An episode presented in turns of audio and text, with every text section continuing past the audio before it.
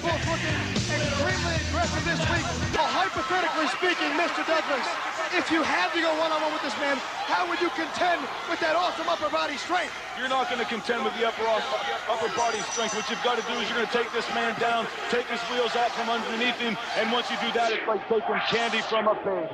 Oh, well, that's no baby. You talk a good match, but one day I'd love to see you face this man one-on-one, and we'll see how sharp your tongue is.